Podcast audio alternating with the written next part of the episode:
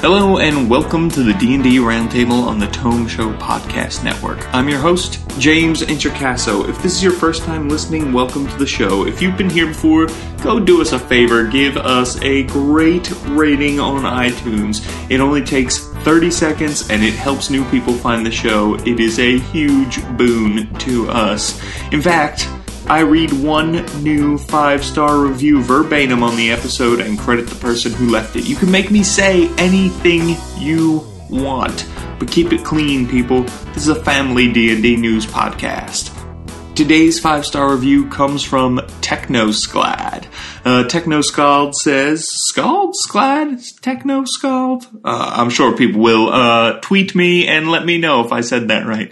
Anyway, I'm sorry if I mispronounced your name. The review is entitled, The One You Need, and it simply says, if you only listen to one D and D podcast, this should be it. Great analysis, interesting quests, and a well-produced show. Thank you so much for your five-star review, TechnoSklad. Uh, people, we're running out of reviews, so if you could pop onto iTunes and give us a five-star, that would be amazing. I also want to throw this out there that next week's is going to be something else. Uh, that is all I will say. Uh, Patrick the Bard, you've given me a challenge, and I am up for it. Please use the affiliate links at the tome show dot com whenever you shop on Amazon or the D Ms Guild to help support the show. Just go to the tome show dot com, click on the links in the show notes for this episode or any other, and then shop as you normally would. They're just big banners. You can see them, real easy to find. Click on them, throws a few pennies into our pouch, costs you nothing extra.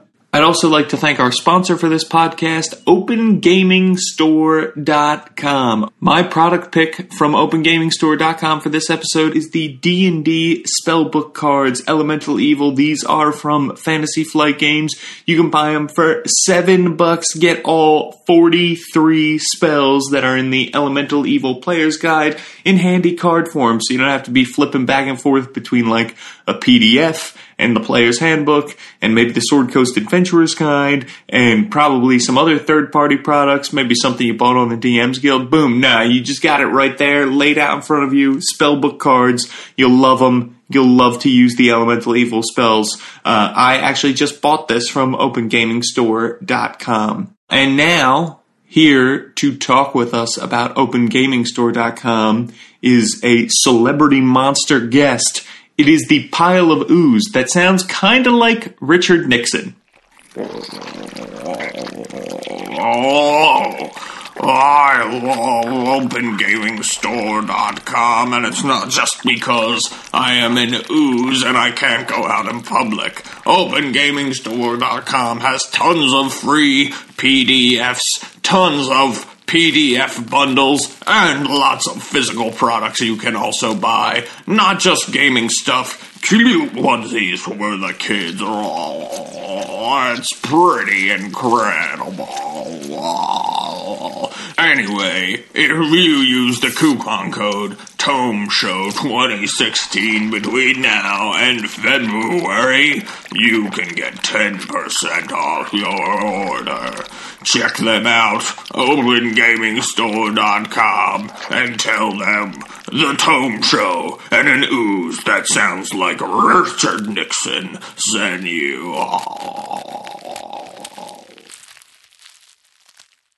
Okay, everybody, today we are talking about a lot of previews from Volo's Guide to Monsters. But first, let's meet our panel and kick things off with our Get to Know You question, which is, what is your favorite monstrous P C race? Rudy Basso, let's start with you. Welcome back, man. Hey, thanks. It's got to be Bullywugs, right? uh, no, it's not. I really like Vampire, specifically in fourth edition. You know, when I place something really out there in terms of race, I want there to be unique mechanics. And there's always, like, stat differences and maybe some other fluff. But the fact that they made Vampire its own class in fourth edition is really, really cool. I don't know that it particularly worked. I played it once on a one-shot, and I didn't feel very, uh, I guess, vampire-y. I just felt like another spellcaster. So great intention, you know, maybe the execution didn't pull it off, but I still like that idea of just getting all these new mechanics for this special class? Sure, yeah, vampires, a lot of story, a lot of places you can go with a character who is a vampire. I think that's a great answer. And now we have two new guests with us at the roundtable, but probably not new to our listeners. From the Total Party Thrill podcast, we have Ishan and Shane. Guys, welcome to the roundtable. Before we hear what your favorite monstrous P C race is, uh, why don't you tell the people out there like a little bit about your history with tabletop role-playing games? Uh, and we can start with you, Ishan. I'm an old man. I've been playing D and D since uh, second edition, so I don't know, twenty-one years now.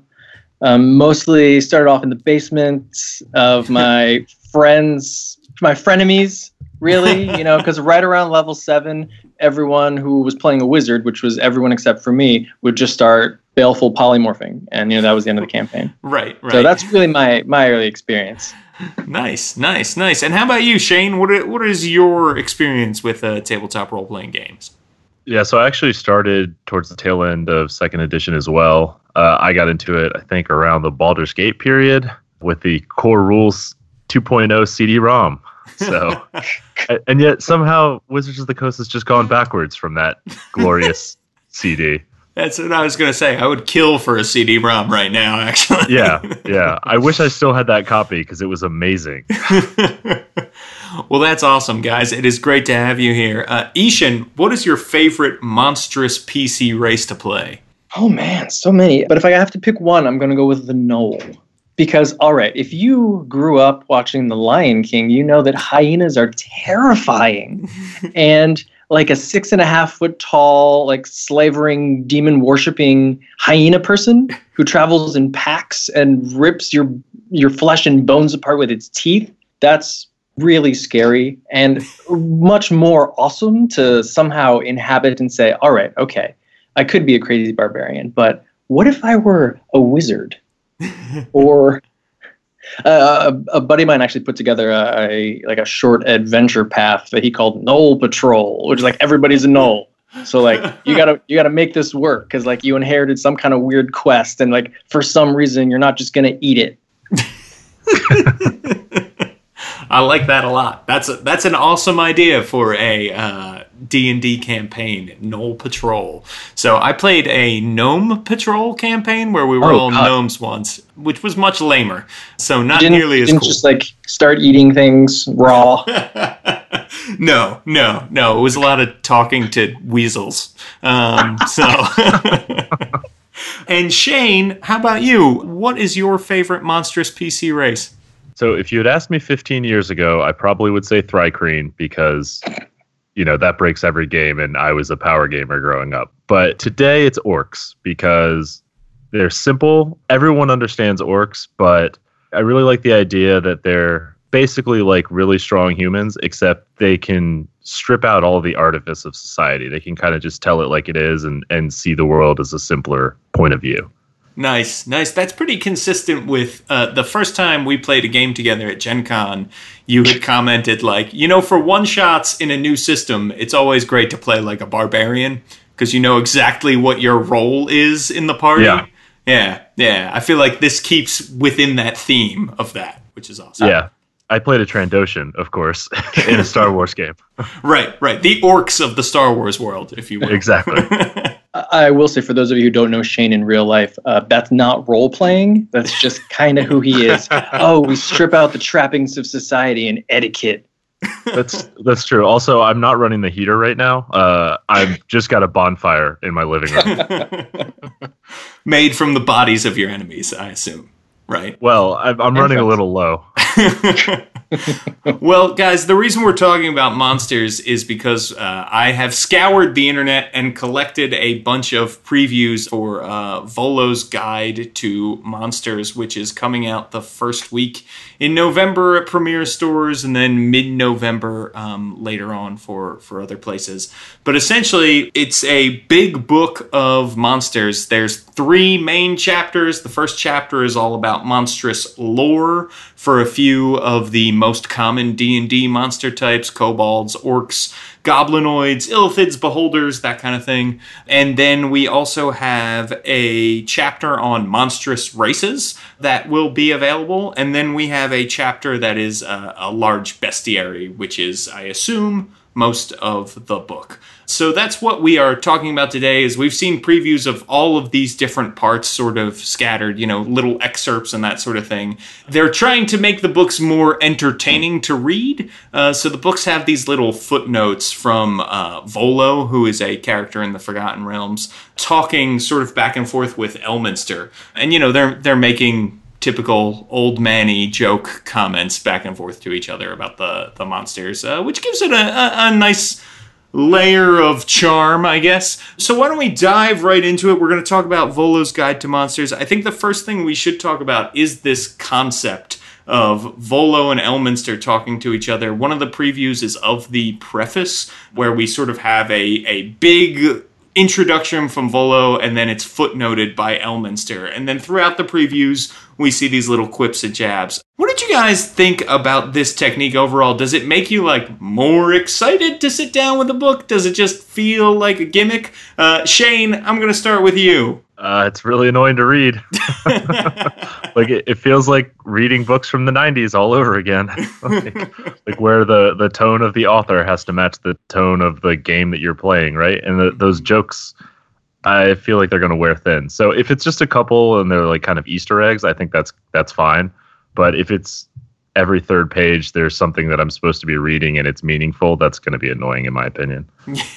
Yeah, it does seem like they are uh, sort of sprinkled throughout and, and not so heavy-handed based on these previews we've got, but we'll have to wait till we have the full book to actually see. Uh, I agree with the uh, annoying to read part. Uh, how about you, Ishan? What do you think? Yeah, it feels very like Chicago Manual of Style, you know, like, oh, check the citation. I, I understand the reason why they did it, like, you know, oh, let's make these books more interesting to read. But I had, don't think I've ever met anyone who didn't think reading a regular monster manual was super interesting, mm-hmm. you know, and I guess bringing in this, this sort of these dueling personalities lets the writers sort of just sort of be themselves and not have to in, in, inhabit some other kind of character. But it is ostensibly an excuse so that G Ms can say, you know, Volo is not always trustworthy, so, you know, you can't trust everything that's in there, so when I change the monster, you can't yell at me. But what G M ever goes by the monster manual, like, by the book? Right. If you do that, don't do that. Yeah, yeah, it does feel like it's a lot of filler, and maybe it's more there, like, it's more entertaining to the guy who wrote it than it is to the person reading it. There's a little bit of that. Rudy, you know, you as sort of the resident comedy writer expert, uh, what do you think what? about... Well, you really sure don't think that. We're funny at all, do you? Rudy, what do you think about these sort of little footnotes? Well, I was excited about it because my introduction to Dungeons and Dragons was Baldur's Gate one, the game. Mm. And in mm. the manual of Baldur's Gate, it was just like this. There was footnotes from Volo. Elminster would cross it out and correct him. So I, and when I saw that, it, it immediately brought like a nostalgia back to me. Oh, so I was yeah. excited about it. I can understand maybe you guys think it's kind of silly, but I was like, oh, this is just like twenty years ago or fifteen years ago or whatever. So I'm thrilled to see that old dichotomy back and to see them going back and forth. You know, that's a really good point. Nostalgia is uh, is powerful, and I hadn't even thought of this in relation to Baldur's Gate. You know, I think that's going to be huge, especially for people who love Baldur's Gate. Like, John Fisher is probably going to love this because of uh, because of this. So, uh, yeah, yeah, it'll be interesting to see how people react, and how often it's happening is going to determine, for me, I think, how much value I'm getting out of the book. Because if it does feel like a lot of filler and not a lot of killer, I think I am going to feel a little cheated with the value of the book. But if it's sprinkled throughout and if it makes me laugh a couple times, then I'm on board. So why don't we dive right into, then, the lore sections of the uh, the book. We haven't seen too much in the way of previews of this. We've seen maybe a page out of the giants so far, and, and a couple other things here and there. Um, it looks like they're assigning specific N P C character traits. There's tables you can roll on, and then they're sort of breaking down, you know, society and things like that. Feels very much like the old Ecology of an X kind of chapters, uh, deep dives into the way that these creatures live and, and what their lore and history and religions and things like that are. Are you guys excited to get more lore? Ishan, why don't we start with you?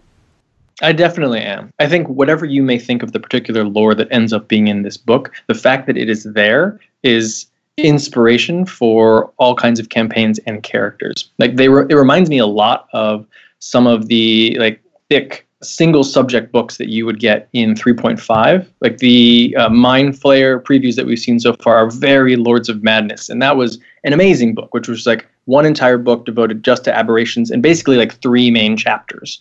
You know, and, and an entire huge third of a book devoted solely to like mind flayers in their society. And so I like that we're getting at least some kind of that, right? fourteen pages on beholders. yeah, yeah, which is awesome. And I think it really helps if you want to make a, a campaign where beholders are the centerpiece, or even if you just want to have a, a dungeon, you know, with beholders, mm-hmm. This is going to help you sort of flesh that out. And I love to to get more of that information to help me story-wise. Rudy, what about you? Story for monsters. Is this the kind of thing that excites you?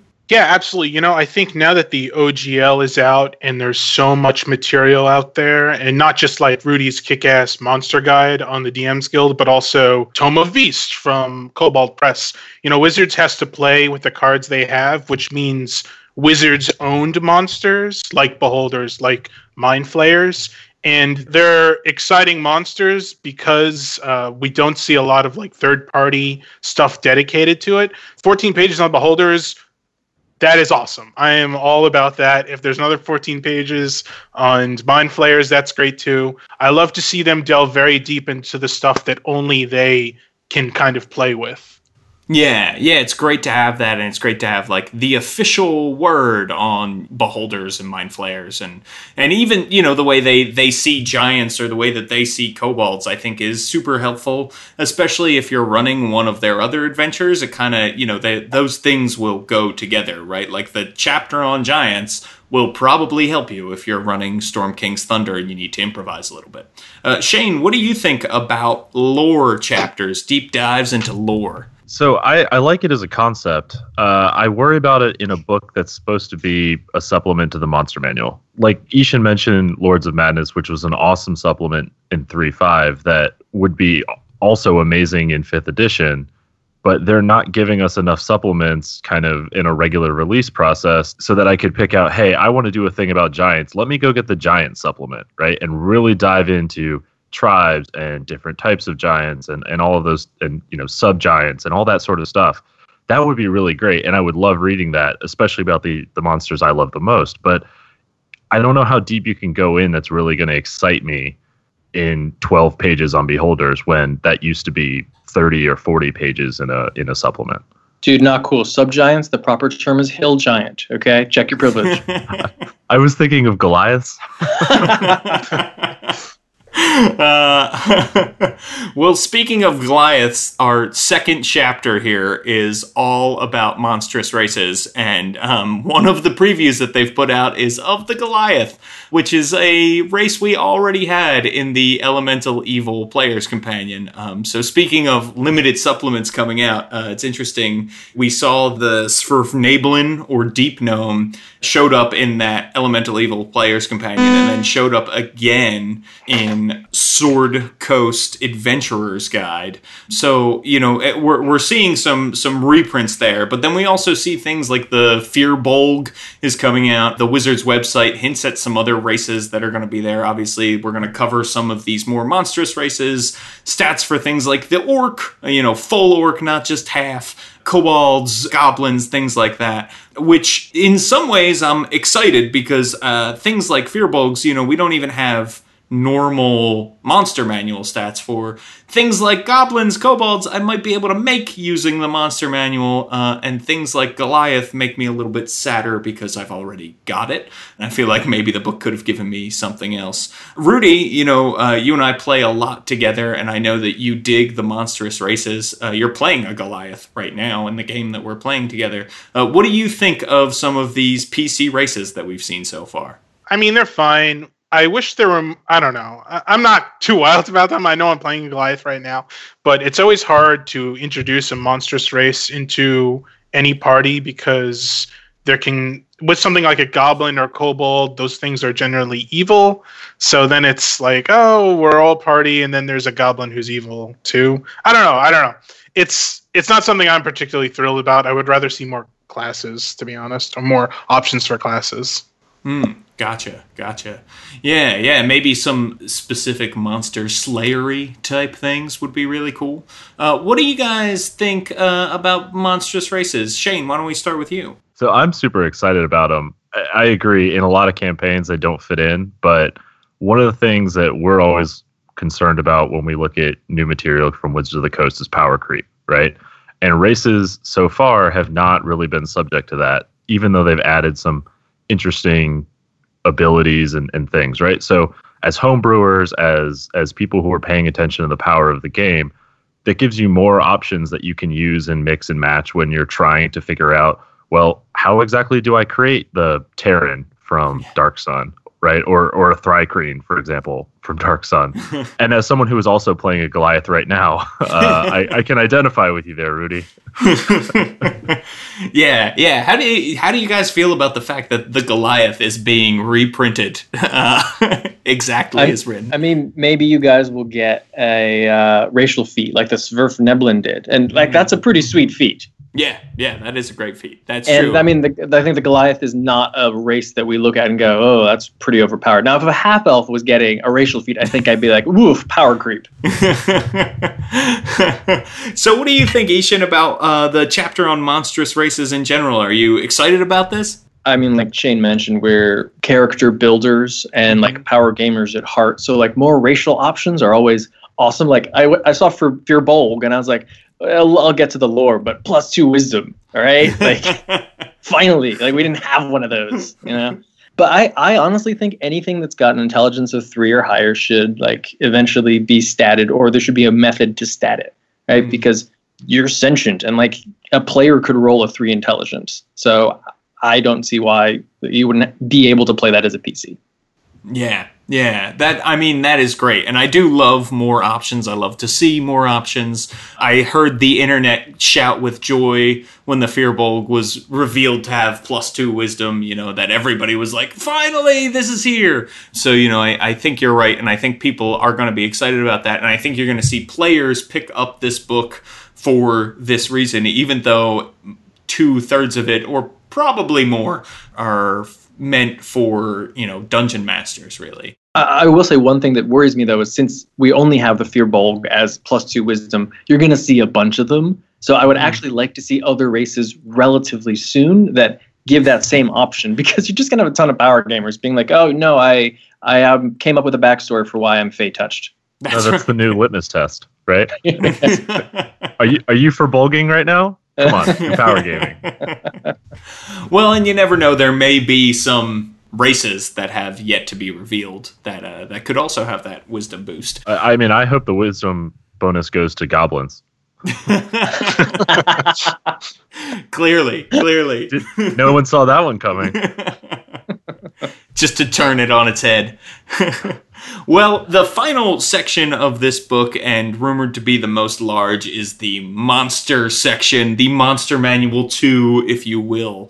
We've seen some cool previews coming out of here, new takes on creatures that are already in the Monster Manual, you know, variant giants, that sort of thing. We've got some new takes on creatures that we have yet to see official stats for in fifth edition as well. You know, people keep talking the, about the um, flail snake. Is making an appearance. Uh, there's lots of art to go along with these creatures. I, as a dungeon master, am super excited to have more creatures to throw at my players. I'm hoping that we see a lot more high-level things. Uh, as we get into higher levels of the game, I find that, like, there's not as much in the Monster Manual for me to throw at people, um, so it's great to have those options in another book for me to be able to take to them. Already have it with Tome of Beasts, which is also pretty nice. Uh, Shane, what do you think about the monsters we've been seeing so far? So I really like that we're exploring further in similar families, right? So there's three new Illithids, right? The Alhoons, the arcane one, and then two others. So I think that's great because I love running arcs of campaigns that are themed around a particular threat, right? And I, I mean, Wizards has been doing that with Rage of Demons and the Tiamat, and you know, I mean, you get your dragon adventure, you get your demon adventure, you get your Underdark adventure, and now you get your giants, right? So I think that's really cool. I think that's a great way to run your game. So I'm excited to see more slots filled in in the C R so that you can run themes like that. So that's awesome. Yeah, that is an amazing thing, I think, that we get from them. And I love that because, like you said, running a theme campaign is great. And if you want to run something with Illithids, you don't really have that many options at the moment. And now you can take that further. You can make it span a couple levels of the game. You can do that just running creatures without having to create your own if you don't have the time or you don't want to. You know, you've got all of those options in front of you. Uh, Ishan, what do you think about these monsters that we are seeing so far coming out of Volo's? As a G M, I'm really excited to have more options. As a player, I am terrified.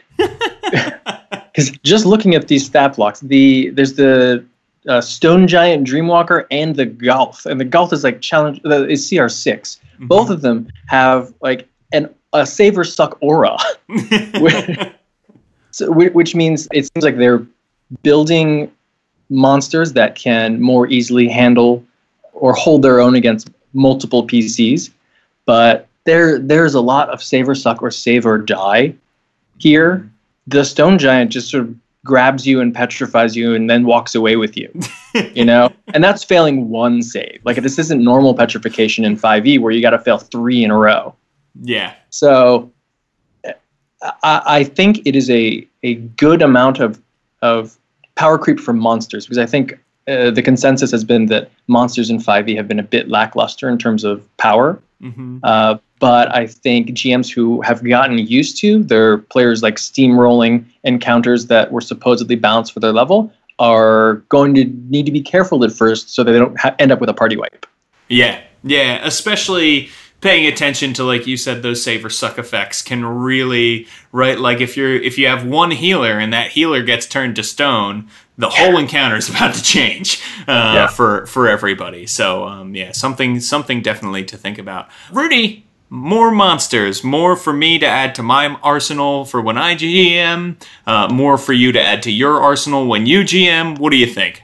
Uh, it looks like they're returning to some of the more crazy town monsters with things like the uh, snail flail and the Varghul, and um, which is fine. Like, I love those weird exotic things where it's like you try and describe it to your players, but you really can't. So you kind of have to show them the picture because it's so weird and outrageous looking. I think those are fun and unique. It makes for a memorable encounter. It's not just another orc or whatever. And so I'm all about it. Yeah, throw spaghetti at that wall, which is the coast, because um, I got a hunger in for weird spaghetti.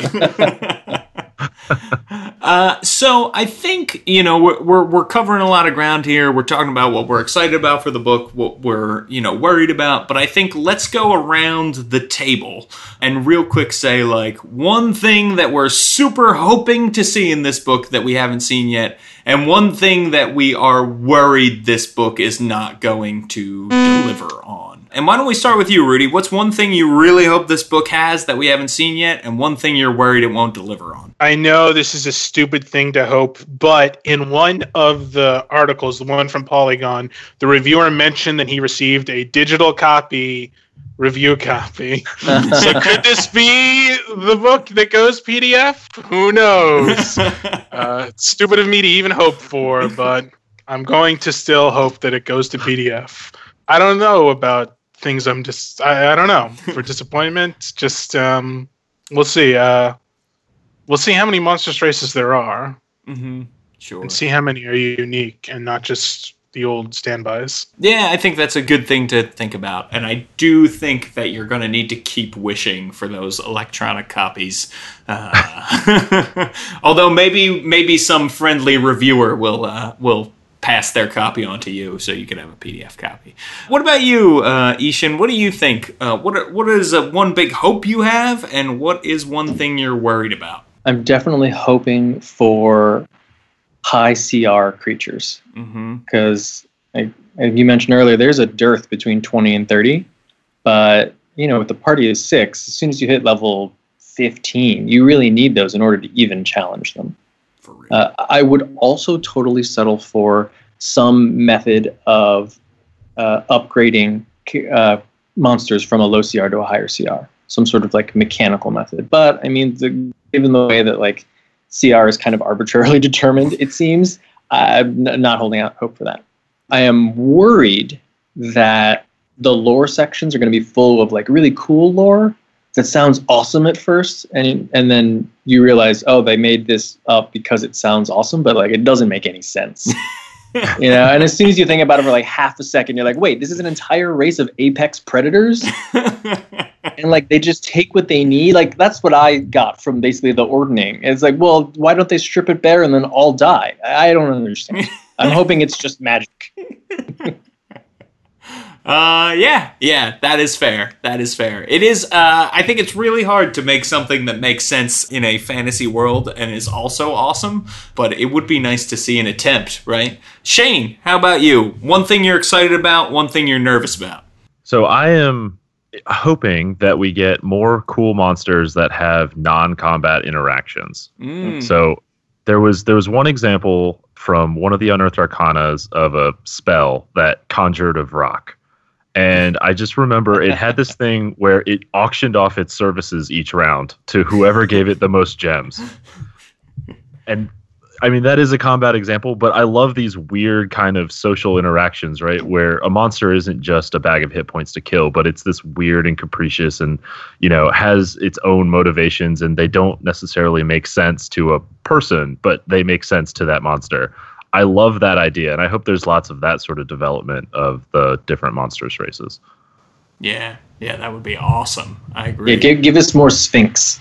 Yeah. Right? Yeah, yeah. Uh, I would love to see more of that as well, certainly. Uh, what about one thing you're worried about, Shane?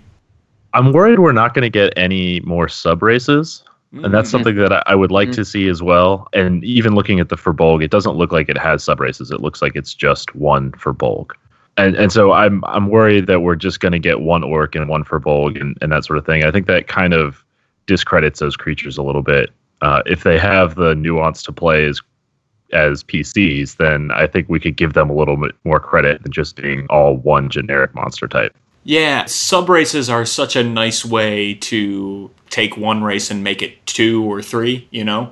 It gives you more options without having to up your word count as much, and really does make things more interesting and more complicated, right? Like, how how do wood elves and high elves get along as opposed to just elves? Uh, yeah, and to to Rudy's point earlier, you don't have to, like, cram an entire new species into an ecology that already exists. Right, right, yeah, yeah, that is a great point. Yeah, I'd love to see some sub-races, so, and I'd love to see some more, in addition to the high-level creatures, I'd love to see us fill out the ranks of some things that maybe we don't have as many of, you know, some more aberrations, which it certainly sounds mm-hmm. like we are going to get, uh, and maybe some more, like, fey creatures and things like that, um, you know, where the monster manual is maybe lacking a little bit. I Guys, want yak folk. Give me yak folk. Yak folk. Well, I mean, yak folk are in uh, are in Storm King's Thunder. You've got it there. Damn. You've got it there. Although maybe as a playable race in Volo's Guide to Monsters. So, uh, all right. Well, I think that is going to do it for this panel discussion on the roundtable this week. Uh, but before we go, Rudy Basso, where can people find you? Hey, you can follow me on Twitter at Rudy Basso. Uh, I have a podcast on this very network called D and D V and G. It's about officially licensed Dungeons and Dragons video games. I also have another podcast called Have Spellbook Will Travel. It's an audio drama based on the Dungeons and Dragons games that James and I have played. Go check it out, have spellbook dot com. That's right, yeah. It's like an actual play podcast, but we cut out all of the dice rolling and wrote all of our lines. So better than listening to us have an actual play, and is uh, and is super, super fun. Uh, and Shane, where can people find you? Well, before I tell you that, I, I have to say, Rudy, I do love Have Spellbook Will Travel, because it's like a D and D campaign. If all of the characters were as clever at the time as they are, like, you know, two days later when you're like, oh, I should have used that line. But you can find me on Twitter at Mundangerous, M U N Dangerous, and you can find me on the Total Party Thrill podcast at total party thrill cast dot com. Yes, everybody should definitely listen to that. Uh, get some awesome ideas for GMing. If you're a player, every week there's a segment in the Character Creation Lab where they build awesome characters. It really has something for everybody who plays tabletop role-playing games. So check this podcast out. And we should mention, it's not just, I mean, most of our listeners are five e players, but it's not just a five e podcast. It's got stuff that's great for everybody if you like tabletop role-playing games. And Ishan, where can people find you? You can find me on Twitter at Evil Sans Carne. That's malice minus meat. And Shane and I co-host Total Party Thrill, so check that out. You can also email us, total party thrill at gmail dot com. Awesome. Well, gentlemen, thank you so much for joining me on the roundtable today. Thanks for having us. Yeah, tons of fun. And before we go, it's time for our D M's Guild pick of the episode. My product pick for this week is twenty Uncommon Magical Rings from Sammy Blanchett. This P D F costs one dollar and twenty-two cents and gives you a whole bunch of new magic rings for you to give to your players and put into your campaign. You've got all kinds of rings. Ring of the Canary, Ring of Dash, Ring of Elfkind, Ring of Iron Stomach. Come on, guys. These are awesome. Ring of Monster Hunters, Ring of Undead Constitution, so many more. You are definitely going to want to check this out. There's a direct link to twenty Uncommon Magical Rings by Sammy Blanchett for one dollar and twenty-two cents over in the show notes for this episode at the tome show dot com. All right, everybody, you can find me on Twitter at James Intercasso. That's at J A M E S I N T R O C A S O. Also, check out my blog, which is all about Exploration Age, the fifth edition D and D world I'm building over at world builder blog dot me. There's tons of free resources for your D and D five e games over there. I'm talking adventures. I'm talking awesome spells. I'm talking new monsters. Most recently, there is a whole rules module for a way to use all those tools that your players have proficiency in, but they're not really sure how to use. So check that out. It's all free. It's over at world builder blog dot me. And now at world builder blog dot com. Yeah, that's right. I got them both. Shout out to the previous owner of world builder blog dot com for letting me take over that domain. That was super, super nice of you. All right, everybody, thanks for listening. Special thanks to Jeff Greiner for letting us join the Tome Show lineup. Our theme music, which you're listening to right now, was composed by Eric Michaels. Don't forget to go to the tome show dot com and use the affiliate links whenever you shop on Amazon or the D M's Guild to help support the show. And hey, if you like this show, please rate the Tome Show on iTunes and like us on Facebook. Keep on rolling and keep on listening to The Roundtable.